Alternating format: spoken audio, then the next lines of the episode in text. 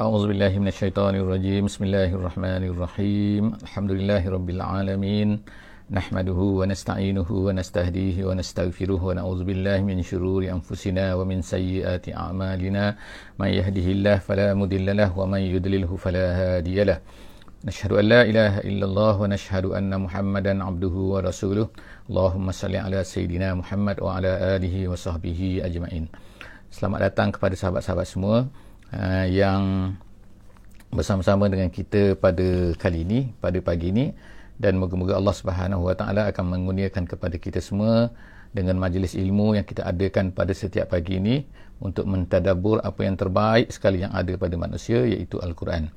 Jadi Alhamdulillah hari ini kita akan bersama-sama di muka surat 209 insyaAllah 209. Kita akan bersama-sama di surah Yunus ayat yang ke-7 sehingga ayat yang ke-14 ayat yang ke-7 sehingga ayat yang ke-14.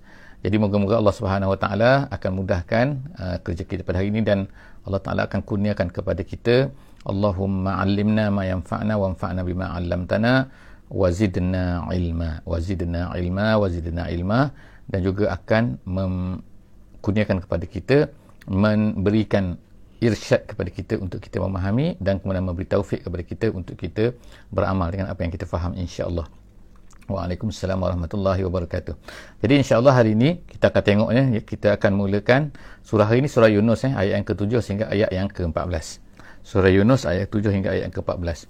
A'udzubillahi minasyaitonirrajim.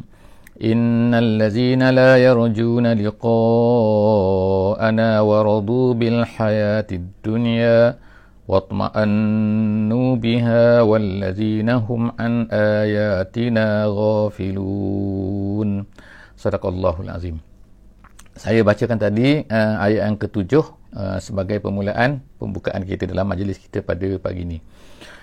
Allah Subhanahu Wa Taala menceritakan uh, di dalam ayat ini uh, tentang satu kelompok manusia iaitu kelompok manusia yang kita sebutkan semalam bahawa surah Yunus ini turunnya uh, di Mekah selepas daripada surah Isra.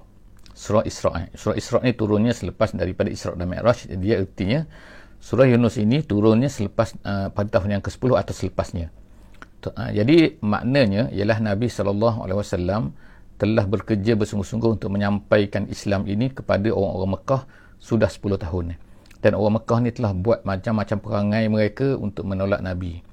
Jadi Allah Subhanahu Wa Taala sebutkan seolah-olahnya sebagai kesimpulan kan, kepada apa yang berlaku sebab selepas daripada tahun yang ke-10 ni Nabi telah mula bergerak kepada satu fasa lain kalau mengikut sejarahnya, mengikut tarikhnya, mengikut sirah Nabi-nya. Iaitu bergerak kepada fasa uh, iaitu mula memfokuskan dakwah baginda kepada orang-orang yang datang daripada luar Mekah. Kalau sebelum daripada itu Nabi juga telah berdakwah kepada orang-orang Mekah dan juga kepada orang luar Mekah. Tetapi fokus sekarang lebih kepada orang luar Mekah. Jadi yang pertama sekali yang Nabi buat, ini berlaku selepas daripada yang kita tahu boykot ni, yang diusahakan oleh orang-orang Quraisy Mekah ni, orang musyrik Mekah ni, mereka boykot Nabi kita daripada tahun yang ke-7, yang ke-8, yang ke-9, yang ke-10. Kemudian Nabi apabila sampai tahun yang ke-10, Nabi terpaksa keluar pergi ke Taif untuk berdakwah kepada orang Taif. Selepas daripada Taif juga menolak, jadi Nabi SAW mula fokuskan kepada orang-orang yang lain daripada orang-orang Mekah dan juga orang-orang Taif iaitu orang-orang yang datang membuat haji di Makkah Al-Mukarramah semasa musim haji. Jadi sejak daripada itulah Nabi mula berjumpa pada tahun yang ke-11, yang ke-12, yang ke-3 iaitu dengan orang-orang daripada Madinah dan seterusnya Nabi kita SAW telah berpindah berhijrah ke Madinah. Jadi kita tengok ayat ni adalah turunnya menceritakan tentang uh, perkara-perkara yang berlaku yang telah orang-orang Quraisy Mekah ni, orang musyrik Mekah ni lakukan kepada Nabi dalam dakwah. Jadi ayat-ayat ini sebenarnya sangat sesuai dengan keadaan kita jugalah pada hari ini yang mana kita sebenarnya menghadapi orang-orang yang tidak percaya, tidak beriman, tidak mahu menerima Islam dan sebagainya. Jadi kita sebagai orang-orang yang akan menyampaikan agama, menyampaikan Islam kepada mereka sebagai tanggungjawab kita, maka kita sangat-sangat ayat ini akan menjadi bekal kepada kita semua. Allah SWT sebutkan dalam ayat ini bahawa yang pertama sekali innal ladzina la yarjuna. Orang-orang yang tidak yarju yarju daripada roja. Roja ni artinya ialah seorang yang mengharapkan satu benda dan dan dia takut kepada benda tu. Takut berlakunya. Mengharapkan dan takut eh. Ha, jadi makna mengharap dan takut itu makna tapi bila Allah Taala sebut orang-orang musyrik ni mereka ni la yarjun mereka maknanya tak mengharapkan mereka tak rasa akan berjumpa mereka tak akan rasa tak takut kepada hari perjumpaan dengan Allah Subhanahu Wa Taala. Jadi Allah Taala sebut orang-orang yang la yarjuna liqa'ana mereka yang tidak mengharap memang tak rasa tak yakin tak percaya pun akan berjumpa dengan Allah Subhanahu Wa Taala. Iaitu tak berjumpa tak akan ada ba'si tak ada kebangkitan semula dan, dan jadi oleh kerana itu mereka tak takut dan kemudian yang kedua Allah tak sebut waradu bil hayatid dunya. Waradu bil hayatid dunya dan mereka itu redha dengan kehidupan dunia. Sifat yang kedua yang ada pada orang-orang yang tak beriman ni. Ha, sejak dulu ke sampai sekarang ke inilah dia Allah Taala senaraikan. Ha, yang kedua sifat mereka ialah redha dengan hidup dunia. Maknanya kalau dapat dunia mereka dah redha, dah suka sangat dah. Tak adalah itulah setakat yang ada yang mereka nak. Kalau mereka dapat dunia, mereka dah cukup.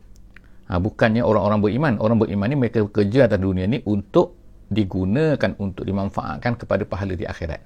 Sebab sebab mereka ni bukan hanya redha dengan kehidupan dunia, orang beriman, tapi redha dengan dunia dan juga akhirat. Rabbana atina fid dunya hasanah wa fil akhirati hasanah wa qina azabannar. Dan kemudian yang ketiga Allah tak nak sebut ni watma'annu biha.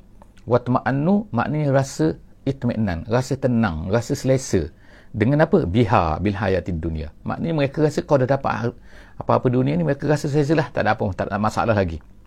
Orang yang beriman lain. Orang beriman ni mereka akan ada rasa masalah. Selagi mana mereka tak boleh manfaatkan apa yang mereka dapat di dunia ini untuk akhirat. Makna tak tak ditukarkan. Selagi mana tak di exchangekan kita katakan kepada akhirat rate dia tinggi. Allah Ta'ala nak berikan bukan rate sebagai mana Amerika ni. Kalau kita katakan berapa-berapa yang kepada Amerika tukaran. Tak, tukaran kepada akhirat ni, kepada duit akhirat yang bernama sebagai pahala ni, ni sangat-sangat besar. Eh. Allah Ta'ala nak bagi. Kadang-kadang 10, kadang-kadang 100, 700 dan sebagainya. Jadi Allah Ta'ala kata, orang-orang yang orang tidak beriman ni, mereka ni itma'annu. Mereka ni rasa relax, rasa tak ada masalah. Rasa seronok dengan biha bil hayatid dunia. Kemudian wallazinahum an ayatina ghafilun. Sifat yang keempat. Allah Taala sebut orang-orang musyrik ini, sifat orang musyrik eh, iaitu mungkin terkena sifat-sifat ini kepada orang-orang yang beriman juga. Ha, tetapi cuma yang bezakan beriman atau tak beriman lah. Tapi sifat ini mungkin terkena kepada orang-orang yang beriman juga. Iaitu apa? Iaitu mereka ini. Wallazinahum an ayatina ghafilun ghafil. Maknanya lalai, tak herau terhadap ayatina. Allah Ta'ala kata, ayatina tanda-tanda daripada kami tanda-tanda kita sebut selalu kan ada dua jenis tanda-tanda. Ada dua jenis ayat. Yang pertama dipanggil ayat makruah. Satu benda yang boleh dibaca. Yang boleh dibaca ni Al-Quran dah. Itu maknanya mereka ni ghafil. Mereka lalai daripada Al-Quran. Mereka tak baca Quran. Ataupun kalau baca Quran tak faham tak cuba nak faham. Ha, jadi kalau baca saja dah dapat pahala. Allah Ta'ala nak beri pahala kepada kita kan. Jadi kenapa kita tak baca dan kemudian kenapa kita tak belajar kalau kita baca saja maknanya kalau macam kita baca jampi jampi kan jampi tak tahu makna. Ataupun kita ungkapkan perkataan-perkataan yang kita tak faham makna. Bukankah satu benda yang rugi? Allah Ta'ala turun kepada kita Quran untuk kita faham. Untuk kita baca dapat pahala dan kemudian untuk kita faham. Yang next tu. Jadi uh, moga-moga Allah SWT berikan kefahaman kepada kita. Moga-moga Allah Ta'ala jadikan kita ni tidak orang yang ghafil daripada ayat yang kedua Tanda yang kedua ia dipanggil ayat manzurah. Manzurah maknanya boleh dilihat. Iaitu apa yang ada di keliling kita lah. Ha, kita tengok bangunan, kita tengok bukit, kita tengok sungai, kita tengok laut, kita tengok apa bintang-bintang semua itu adalah manzurah. Iaitu yang akan menjadi tanda merasai menguatkan lagi tauhid kita kepada Allah Subhanahu Wa Taala. Seterusnya Allah Subhanahu Wa Taala berkata, "Ulaika ma'wahum ulaika ma'wahumun nar." Bagi mereka itu, mereka itu ma'wahum. Tempat duduk mereka, tempat tinggal mereka ialah neraka. Tengok kan? Apa dia kerana empat perkara ni lah. Itu perkara-perkara besar yang menjadi tanda menjadi sifat kepada orang-orang yang tidak beriman tu orang musyrik eh. moga-moga Allah Ta'ala jauhkan kita daripada perkara tersebut.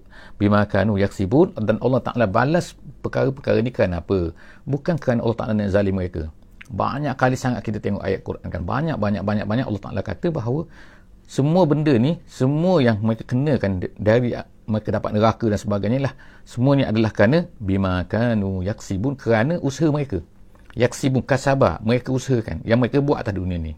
Bima kanu yang amalun setengah dalam ayat kata kan kerana mereka buat atas dunia ini perbuatan mereka ni dibalas tu. Bukan tak buat apa-apa tak buat kesalahan apa-apa tiba-tiba dibalas. Tu nama dia zalim.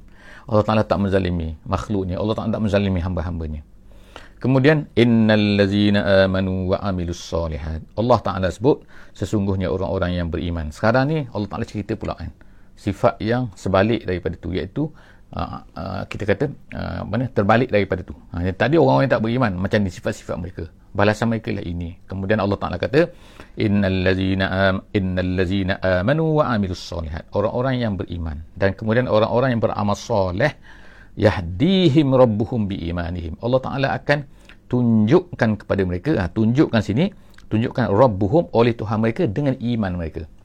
Jadi maksud sini ulama kata ulama tafsir ulama tafsir kata yahdihim iaitu yarshuduhum akan di di di apa ni di ha, ditunjukkan kepada mereka iaitu dipandu mereka itu ya yahdihim rabbuhum Tuhan pandu mereka itu bi imanikum diceritakan bahawa ayat ini adalah berkaitan dengan nanti hari akhirat nanti makna mereka ini tidak sesat mereka ini tidak ada dalam keadaan gelap. Mereka ini tahu tahu nak ke mana. Mereka bukan tak tahu ke mana ke mana-mana kan seperti mana orang kafir orang musyrik ni. Tapi hari akhirat Allah Taala kata yahdihim rabbuhum bi imanihim kerana mereka ni ada iman mereka akan dipandu. Jadi ulama tafsir kata iaitu mereka ni akan bercahaya jadi pada hari kiamat ni akan ada cahaya yang mana mereka akan mengikut cahaya tu. Jadi kita boleh bayangkan eh. Kalau kita ni kalau orang pernah pergi ke Mekah kan, kerana manusia tu ramai sangat kan di Mekah tu kan. Bersesak-sesak kan. Jadi kadang-kadang orang tu boleh sesat eh. Kita ikut di belakang, kita ikut ketua kita duduk depan tu. Ha, jadi sebab itulah ketua kita tu biasanya ketua kumpulan tu akan bawa satu bendera yang tinggi kan. Yang boleh dilihat oleh orang belakang maka dia akan tengok oh tu bendera kumpulan kita. Jadi mereka walaupun mereka jauh mereka akan nampak kan bendera tu. Ha, macam itulah hari akhirat nanti Allah Ta'ala tu adalah eh, contoh saja eh, contoh saja nak ceritakan. Allah Ta'ala ceritakan hari di hari akhirat nanti orang-orang yang beriman akan dipandu dengan cahaya mereka. Ada cahaya yang akan mereka ini. Jadi yahdihim rabbuhum bi imanihim kerana iman mereka itu.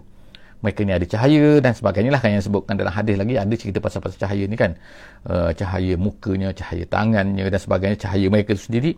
Tajri min tahtihimul anhar dan kemudian Allah Taala kata tajri min tahtihimul anhar fi jannatin naim dan kemudian mereka ni berada di jannah dalam syurga dalam taman yang naim naim ni artinya adalah satu nikmat yang dari segi bahasa Arabnya naim ni artinya satu benda yang mana tak putus Naim itu nikmat-nikmat yang Allah Taala berikan kepada manusia tu kepada orang yang beriman tu tak putus-putus. Naim itu. Ha, jadi kalau kita katalah atas dunia ni mungkin kita kata kalau kita duduk mana-mana pun rumah ke istana ke hotel mahal ke apa-apa kan dia akan berhenti dia akan habis nanti dia akan luput kan masa dia akan tamat kita sendiri akan tamat kan rumah tu akan binasa dan sebagainya. Tapi dalam syurga tak kan naim di selama-lamanya. Jadi Allah Taala kata tahtajri kemudian taman-taman mereka tu mengalir di bawahnya. Tajri min tahtihimul anhar. Mengalir di bawahnya sungai-sungai. Kemudian Allah SWT sebut lagi. Ha, sifat-sifat orang yang beriman ni apa dia? Dia kata da'wahum fiha. Dalam syurga tu mereka ni da'wahum. Da'wahum tu ni doa mereka maknanya. Doa mereka ni makna sebutan mereka. Apa dia? Allah Taala kata da'wahum fiha. Dalam dalam syurga tu ialah mereka akan kata subhanakallahumma subhanakallahumma subhanakallahumma jadi menurut setengah ulama tafsir dia kata kata-kata ini kata-kata ini subhanakallah ni kerana terkejutnya kerana apa dengan sangat dahsyatnya di, uh, apa ni nikmat yang Allah beri kepada. Jadi bila kita terkejut kita kata subhanallah subhanallah subhanallah subhan. Jadi kemudian yang kedua ni ada Allahumma di sini. Subhanaka Allahumma. Ya Allah berilah ya Allah. Berilah macam tu kan. Maha suci Allah berilah maha suci Allah berilah. Beri apa sini? Jadi setengah ulama tafsir kata maksud Allahumma sini itu mereka ni teringin apa saja yang mereka teringin dalam syurga tu akan dapat tu dapat tu dapat kan. Jadi mereka berkata subhanakallah Allahumma tu mereka teringin saja dapat tu teringin saja. itu ma, ma, ma yashtahun mereka apa yang mereka nak terus mereka dapat pada masa tu. Dengan ucapan ni subhanakallah tu dapat. Subhanakallahumma tu dapat. Jadi macam itulah itu ucapan mereka. Allah Taala dakwahum ungkapan mereka ucapan mereka kan ataupun sebutan mereka dakwahum. Ha? Fiha di dalam syurga itu subhanakallahumma. Tu yang pertama. Kemudian yang kedua sesama mereka ni pula ni sesama orang-orang yang beriman masuk syurga ahli-ahli syurga ni mereka akan kata apa? Wa tahiyyatuhum Allah Taala kata wa tahiyyatuhum fiha salam. Mereka akan berkata salam salam. Mereka akan katakan salam salam kan. Maksud ucapan mereka itu itulah tahiyyah. Tahiyyah ini asalnya daripada perkataan hidup kan daripada al-hayah. Al-hayah. Ha, menurut setengah ulama kata. Jadi al-hayah ni maksudnya apa? Kan ungkapan tu ialah nak katakan bahawa uh, apa ni? Yang menghidupkan kita yang menghidupkan kita ialah benda ni semua. Kan jadi begitu juga kata dunia ni tahiyah digunakan juga perkataan tahiyah tu. Iaitu nak katakan nak katakan bahawa keselesaan untuk kamu, kehebatan untuk kamu, aku aku maknanya aku ungkapkan supaya kamu ni akan terus hidup, tak ada masalah. Tu tahiyah, asal perkataan tahiyah nak ceritanya kan. Tapi kita katakan tahiyah di sini lah maknanya kata-kata yang kita ungkapkan kepada seseorang apabila kita bertemu dan sebagainya. Jadi Allah SWT kata tahiyyatuhum dalam syurga ni sesama mereka ni salam salam eh. Ha, jadi daripada sinilah lahirnya perkataan Assalamualaikum kan. Tapi makna ungkapan yang kita sebut daripada sini kan. Yang pendeknya adalah salam. Kemudian tu Assalamualaikum. Assalamualaikum. Kemudian tambah kalau nak tambah lagi Assalamualaikum. Tapi Allah Ta'ala sebut sini ialah salam tu sebagai ringkasan. Ha, jadi salam, salam Allah Ta'ala kata wa tahiyyatuhum fiha salam. Makna tak adalah kata-kata buruk, kata-kata tak elok. Salam makna kan. Ha, gitu eh.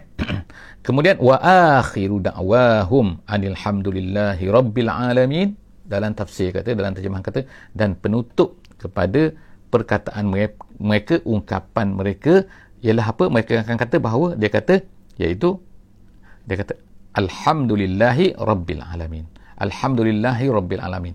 Maknanya ialah ungkapan sentiasa mengucapkan syukur kepada Allah Subhanahu wa taala atas segala kurniaan yang diberikan oleh Allah. Jadi kita akan tengok ke sini kan ada tiga perkara lah kan. Yang pertama sekali mereka nak saja subhanakallahumma terus datang. Yang kedua, ungkapan sesama mereka, mereka akan berkata. Kalau penutup kepada apa? Penutup pun penutup perjumpaan mereka. Penutup, penutup apa? Kalau mereka nak berpisah, mereka akan kata, Alhamdulillahirrabbilalamin. Alhamdulillah. Maknanya sentiasa ingat kepada Allah SWT. Pembukaannya, Subhanakallah, tengah-tengahnya akan kata salam ha, ataupun assalamualaikum apalah kan tapi salam yang ketiga ialah alhamdulillah jadi maknanya sini inilah juga kan kalau kita maknanya kita ni uh, dalam apa ni dalam dalam ceramah ke kan dalam ungkapan apa-apa kita diajar macam ni lah di atas dunia ni kan. Ha, jadi iaitu dimulakan dengan uh, subhanakallah. Kalau kita kan ataupun mesti ada ungkapan tu kan memuji Allah subhanahu wa ta'ala maha suci Allah subhanahu wa ta'ala dan kemudian tahiyat assalamualaikum dan juga alamin. Seterusnya kita akan masuk pula kepada ayat yang ke-11 eh. minta maaf lah saya tak tak uh, tak ter, ter teralih eh minta maaf Okey, jadi kita tengok pula ayat yang ke-11 sekarang ni eh. Ayat ke-11. Ni seronok sangat cerita ni kan. Pasal ni ayat ni kan sampai terlupa eh. Ha. Okey, jadi Allah SWT sekarang kita masuk uh, ceritakan pula tentang apa ni keadaan sifat manusia. Ha, apakah keadaan sifat manusia ni ni yang dalam ayat yang ke-11 ni ialah turun ha, dikatakan sebab turun ya adalah berkaitan dengan apabila orang-orang Quraisy ni orang-orang orang-orang kafir ni orang-orang musyrik ni mereka ni minta kepada minta kepada Nabi ni minta kepada Muhammad lah mereka kata kan ah, Muhammad mana yang kamu kata tu mana yang kamu kata tu sebab Muhammad ni dah ceritakan kepada mereka selama 10 tahun eh. Ha, lebih kurang kita katakan 10 tahun dah Muhammad cerita ni ataupun kita 7 tahun sebelum daripada tu sir kan dalam kan. Jadi mereka akan kata apa? Mereka kata kepada Muhammad, dulu ni kau ni lama sangat. Lama dah ni mananya kata nak kata azab-azabnya mana tak ada pun, tak ada azab-azab tak berlaku-berlaku pun. Bayangkan eh, ha, bukan setahun, bukan dua tahun, tujuh tahun ataupun sepuluh tahun kita katakan. Kalau kita sehari, dua hari, tiga hari nanti kena azab lah kita nanti tu Allah Taala turunkan azab dan semua kalau kita ni tak nak beriman. Dia kata mana azab-azab tak ada bukan azab eh. Kau Muhammad ni menipu betul eh. Ha, jadi ha, mereka sanggup kadang-kadang tu sampai mencabar Tuhan eh. Mencabar Allah Subhanahu Taala. Tuhan mana azab ni? Kamu kata azab mana? Ha, jadi kita lah kalau kita atas dunia sekarang ni kalau orang minta pada tu kita pun macam tunggu juga lah kan bila kita tengok kejahatan setengah-setengah manusia terhadap orang Islam kan di setengah-setengah negara kan ada mereka ni menindah orang Islam dan sebagainya kan membuat zalim pada orang Islam dan sebagainya. Kadang-kadang kita memohon kan moga-moga Allah Ta'ala akan turunkan azab kepada mereka ni Allah Ta'ala tunjukkan mana benar mana salah dan sebagainya kan kita minta kan. Tapi kita tengok tengah tak berlaku-berlaku juga. Ha, jadi orang-orang yang kafir ni kita yakin insyaAllah ia akan berlaku. Cuma Allah Ta'ala tak, tak melakukannya lagi sekarang eh Ha, tapi bila sampai masanya Allah Ta'ala akan buat. Tapi orang kafir ni, perangai mereka ialah mereka kata, mana dia, mana dia, tak ada pun, tak ada pun. Jadi itu nak seolah-olahnya nak menguatkan kepada mereka lah, konon-kononnya. Jadi orang-orang yang lemah iman ni mungkin akan percaya. Percaya mereka, hmm, betul lah, tak ada pun, tak ada berlaku pun. Ha, jadi jadi Allah SWT kata sini. Allah Ta'ala, dia kata, dia kata Walau yu'ajjilullahu linnasi syarra isti'jalahum bil khair. Manusia ni, ni kalau dia minta satu kebaikan, dia nak cepat kan. Ha. Jadi Allah Ta'ala biasa akan beri. Jadi Allah Ta'ala kata, kalaulah Allah Ta'ala menyegerakan, ajala ni maksudnya ialah meminta satu benda yang bukan pada masanya. Ha, kalau kita contohlah katakan kita order barang lah kan, kita nak hari ni 10 ha, minit lagi sampai lah. Konon-konon baru tekan klik tu kan, beli online tu kan, kita nak 10 minit sampai. Manalah boleh sampai. maknanya kita minta satu benda yang tak logik lah itu kan jadi orang kafir ni minta kepada orang-orang yang minta kepada Nabi ni ha, mana dia mana dia? Jadi itulah yu'ajilu jadi mereka minta kepada Allah. Jadi Allah Ta'ala kata kalaulah Allah Ta'ala ni menyegerakan kepada manusia linnas asyara asyara syarra kejahatan isti'jalahum sebagaimana isti'jal mereka sebagaimana minta nak cepatnya mereka bil khairi nescaya laku Allah Taala kata laku dia ilaihim ajaluhum. Nescaya Allah Taala akan datangkan kehancuran kepada mereka. Ajal makna tempoh masa tu ha, laku dia laku dia ilaihim. Nescaya akan akan segera datang kepada mereka ajal apa yang mereka minta tu. Tapi Allah Taala sebut sini walau walau maknanya dia tak berlaku lah ha, tak berlaku. Kalau Allah Taala nak buat dia akan boleh buat. Dia kum fayakun dia tapi Allah Ta'ala tak beri. Ha, jadi maknanya Allah Ta'ala beri tempoh kepada mereka kan. Bahkan Allah Ta'ala sebut sini kan fanazarul lazina la yarjuna liqa'ana fi tughyanihim. Bahkan kami tinggalkan natruk nazar maknanya natruk kami tinggalkan orang-orang yang la yarjuna liqa'ana yang mereka ni tak mengharapkan pertemuan dengan kami maknanya tak percayalah. Orang tak beriman tu kami tinggalkan dia. Fi tughyanihim dalam kejahatan mereka. Kejahatan tu maksudnya kezaliman mereka. Kezaliman apa? Iaitu kezaliman menindas orang Islam dan juga kezaliman mereka ni tidak mau beriman. Jadi Allah Taala kata sih fi tughyan ya'mahun. Ya'mahun ni makna ya taraddadun ke sana kemari kena berpusing-pusing kan. Maknanya duk pening-pening macam tu. Ya tahayyarun ha, berpusing-pusing mereka ni dalam keadaan uh, dalam keadaan dosa mereka dalam keadaan syirik mereka tu Allah Taala nak beri izin kepada mereka nak benarkan mereka biar mereka dalam keadaan macam tu. Allah Ta'ala sebenarnya nak bagi tempoh kepada kita nak bagi tempoh kepada manusia ni supaya mereka ni bertaubat. Jadi sebablah turunnya turun turun turun ayat kan dan kita tengok Alhamdulillah sebahagian daripada mereka sempat bertaubat kan seperti Abu Sufyan kan seperti An, uh, Ikrimah bin Abi Jahal kan walaupun Khalid bin Al-Walid walaupun sebelum Nabi itu mereka ni adalah penjahat-penjahat orang yang menentang Nabi kan berpuluh tahun kan belas tahun. Tapi mereka tu Alhamdulillah kan tengok kan. Jadi maknanya Allah Ta'ala ni tidak menghancurkan. Ha, kalau Allah nak hancurkan Mekah tu dah hancur lama dah kan. Masa Nabi balik daripada Taif tu malaikat dah datang dah malaikat bukit dah datang nak himpit nak matikan semua tu. Orang Mekah tu kan tetapi Nabi tak tak kata tak payah lagi lah tak payah lagi lah macam tu lah kan. Seterusnya Allah Ta'ala kata fanazarul lazina la yarjuna liqa'ana. Kami tinggalkan orang yang tak nak orang yang tak mengharapkan perjumpaan kami itu mana orang yang kufur itu fi tughyanihim. Biarkan mereka itu dalam keadaan yathayyarun ya'mahun. Wa iza masal insana durru. Allah Taala kata manusia ni apabila manusia ni manusia sini maksud manusia kafir eh? wa iza masal insan al insan al kafir eh. Uh, ulama kata ad-durru satu kejahatan. Satu ke, bukan kejahatan maksudnya satu benda yang menyakitkan mereka. Sama ada benda tu adalah kesakitan ke sama ada benda tu adalah kefakiran ke apa-apa yang mereka tak suka. Jadi manusia ni Allah Taala cerita orang kafir ni orang yang bersifat kafir ni ialah mereka yang bila terkena satu benda yang menyakitkan mereka mereka terus berdoa kepada kami. Da'ana li jambihi. Li jambihi makna dalam keadaan berbaring maknanya dalam keadaan uh, au qaidan au qaima. Sama ada duduk sama ada berdiri. Makna setiap masa eh setiap masa mereka ni berdoa kepada Allah Subhanahu wa taala. Tapi apabila Allah taala uh, apa ni hilangkan falamma kashafna anhu durrahu bila kami Allah taala kata kami hilangkan daripada dia apa yang menimpa mereka tu marra ka'allam yad'una marrah maknanya mereka terus berlalu dalam keadaan macam tu berlalu dalam keadaan kekufuran mereka. Maknanya berterusan. Marrah maknanya berterusan dalam keadaan kufur mereka tu. Ka'allam yad'una ila durrin massah. Seolah-olah macam tak pernah tak pernah ingat apa itu tak pernah tak pernah ingat bahawa mereka ni pernah minta pada Allah. Jadi itulah sifat manusia kan. Sifat yang Allah Ta'ala tak suka pada manusia. Iaitu kalau dapat kefakiran dapat kesusahan mereka akan berdoa ingat pada Tuhan. Bila dapat kesenangan mereka lupa lupa terus pada Allah Subhanahu wa taala. Kemudian Allah Taala kazalika zuyyina lil musrifin ma kanu ya'malun.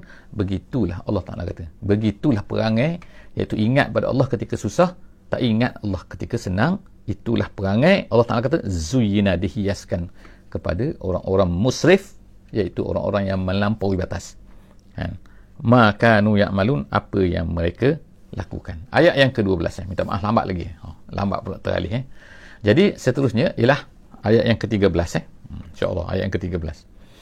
Walaqad ahlaknal qurun. Allah pun ingatkan mereka ni manusia ni. Ingatkan kita juga ni bahawa sebelum daripada ni kami telah walaqad ahlakna kami telah hancurkan kami telah binasakan kaum Lut mana kaum Ad mana, eh, kaum kaum Lut dan kaum Ad eh, maknanya kaum Samud yang mana, semua Firaun yang mana telah hancur, kami hancurkan. Al-Qurun, Al-Qurun tu maksudnya Al-Umam. Maknanya bukan kurun dalam bahasa Melayu bukan eh, tapi maksudnya uh, apa ni? Uh, umat-umat yang terdahulu. Ha gitu eh. Telah kami hancurkan min qablikum sebelum daripada kamu wahai orang Quraisy. Wahai orang Quraisy yang kita katakan sekarang ni kepada manusia-manusia yang hidup pada sekarang ni. Wahai kamu semua, wahai manusia sekarang. Lamma zalamu Kenapa? Kerana mereka ni zalim. Apa dia zalim sini? Bukan buat zalim. Ha, ulama tafsir kata sini, lamma zalamu adalah kerana kekufuran mereka. Kufur tu adalah satu kezaliman. Eh? Kufur tu adalah kezaliman. Kemusliman yang paling tinggi sekali. Syirik tu. Waja'athum rusuluhum bil bayinat. Dan kemudian datang rasul mereka. Maknanya setiap umat tu Allah Ta'ala beri kepada mereka tu rasul mereka. Apa yang mereka buat dengan rasul mereka tu? Bil bayinat. Rasul tu bawa bayinat. Bukan rasul tu bawa tangan kosong. Bayinat maknanya petanda-petanda. Ha, kadang-kadang ini dalam bentuk mukjizat kadang-kadangnya dalam bentuk menunjukkan kepada ni ya, supaya manusia ni berfikir. Kadang-kadang bawa ayat-ayat kadang-kadang bawa uh, apa ni kitab-kitab. Jadi Allah tak kata bil bayinat. Tapi apa sifat mereka? Wa ma kanu liyu'minu. Mereka ni tak beriman. Mereka ni tidak beriman pun dengan apa yang mereka rasul tu kazalika najzil qaumal mujrimin. Allah Taala kata begitulah. Kami balas kepada orang-orang mujrim orang-orang yang terdahulu jadi kalau Allah Ta'ala beritahu kepada mereka ni kan, begitulah Allah Ta'ala balas ke orang terdahulu, maka jaga-jaga, kamu juga akan dibalasnya. Kamu nak azab, nak azab sekarang, kami tak balas lagi azab. Tapi tengok nanti. Apa yang berlaku dalam peperangan badar, majoriti daripada pemimpin-pemimpin Quraisy ni mati. Mati dibunuh dan dicampurkan dalam perigi. Jadi maknanya sini ialah jaga-jaga kamu, Allah Ta'ala tak balas lagi. Tapi kamu ni janganlah sombong. Ha, Allah Ta'ala bagi peluang kepada kamu. Jadi ingat, sebelum daripada ni dah kena dah, sebelum daripada ni dah kena dah. Jadi moga-moga kita ambil pengajaran juga eh. dan kita menguatkan lagi semangat kita kan bahawa sebenarnya Islam ini adalah yang benar dan kita ni mestilah menunjukkan Islam kita mesti menunjukkan Islam kita ni kepada seluruh manusia. Kemudian seterusnya ayat yang terakhir Allah Taala sebut sini summa ja'alnakum dan kemudian kami jadikan. Sekarang giliran kamu pula sekarang ni. Pada masa tu orang Quraisy lah jadi ketua konon-kononnya di Mekah di apa ni di tanah Arab ni. Ha, kalau zaman sekarang ni adalah kan ketua-ketua kan bangsa-bangsa mana yang yang menjadi ketua-ketua ni kan yang menjadi ketua-ketua bangsa sekarang ni. Allah Taala kata semua tu summa ja'alnakum dan kami jadikan kamu. Sebagai apa? Khalaifa. Khalaifa ni jamak kepada khalifah eh. Khalifah, khalaifa. Ha, khalifah tu satu. Jadi khalifah tu makna apa? Makna ketua. Sebagai apa? Maknanya orang-orang yang memimpin bumi ni. Fil ardi di atas bumi ni. Allah Taala buat macam tu kenapa? Linanzura min ba'dihim. Maknanya selepas daripada mereka selepas daripada dihancurkan orang terdahulu tu di atas muka bumi sekarang kami jadikan kamu sebagai ketua-ketua. Yang memimpin yang mana yang sepatutnya kamu inilah membawa manusia ini kepada agama. Ha, tetapi sekarang ni Kenapa Allah Ta'ala buat macam tu? Kenapa Allah Ta'ala beri kepada kelompok ni, kelompok ni? Kalau kita tengok, kita pun dalam hidup kita pun kita akan tengok kan dulu, kita tengok Great Britain. Great Britain dulu kan. Lepas tu sekarang ni tak adalah. Sekarang ni Amerika pula yang menjadi ketua kepada negara, kepada dunia kan. Sebelum daripada Great Britain tu adalah bangsa masa Portugal, Spanyol dan sebagainya kan. Kita tengok kan. Maknanya dia peralihan. Sekarang mungkin lepas tu pergi kepada China pula, kepada India. Saya tak, tak tahu kan ke mana. Dunia ini akan berubah. Semua tu cobaan daripada Allah Subhanahu Wa Taala. Nak tengok kan kita ni jadi khalaifah kita ni menjadi orang yang akan memimpin bumi kepada kebaikan ke ataupun membawa bumi ni kepada kejahatan. Jadi Allah Taala kata linanzura semua tu Allah Taala nak tengok kan supaya kami dapat tengok linanzura kaifa ta'malun macam mana kamu buat. Kamu buat macam mana atas dunia ni. Jadi Allah Taala berikan kepada kita semua sekarang ni juga Allah Taala tengok kita ni. Kita ni macam mana? Apa yang kita buat atas bumi ni? Adakah kita ni bila kita dapat Islam kita akan sebarkan Islam ni kepada semua orang manusia? Kita akan beritahu ataupun kita pun simpan pada diri kita ataupun bagaimana kita ni. Ha, jadi anggaplah bahawa semua ayat-ayat ni rasakanlah bahawa kan kita sedang berdepan dengan apa yang sedang ni. Sebagaimana Nabi berdepan dengan orang Quraisy dengan orang-orang musyrik orang tak nak beriman maka kita juga adalah sepatutnya lah kena sekarang ni berfikir macam mana kita nak sepatutnya nak menyebarkan agama kita ni Islam ni supaya manusia semua menjadi hamba kepada Allah Subhanahu taala tidak menjadi hamba kepada dunia yang kecil ni kan jadi setakat itulah saja uh, insyaAllah moga-moga Allah Ta'ala akan berikan kepada kita uh, manfaatnya daripada apa yang kita dapat dan dapat hidayahnya dan lebih kuat lagi insyaAllah keyakinan kita, kefahaman kita terhadap apa yang Allah Ta'ala ceritakan dalam Al-Quran. insyaAllah. Moga-moga Allah Ta'ala akan berikan uh, manfaat kepada kita. Aku lukul hadza wa astaghfirullahalazim li wa insyaallah kita tamatkan sesi kita pada pagi ini dengan kita membaca surah wal asri. Bismillahirrahmanirrahim. Wal asri innal insana lafi khusr illa allazina amanu wa amilus solihat wa tawasaw bil haqqi wa tawasaw bis sabr. Subhanakallahumma wa bihamdik nashhadu an la ilaha illa anta nastaghfiruka wa natubu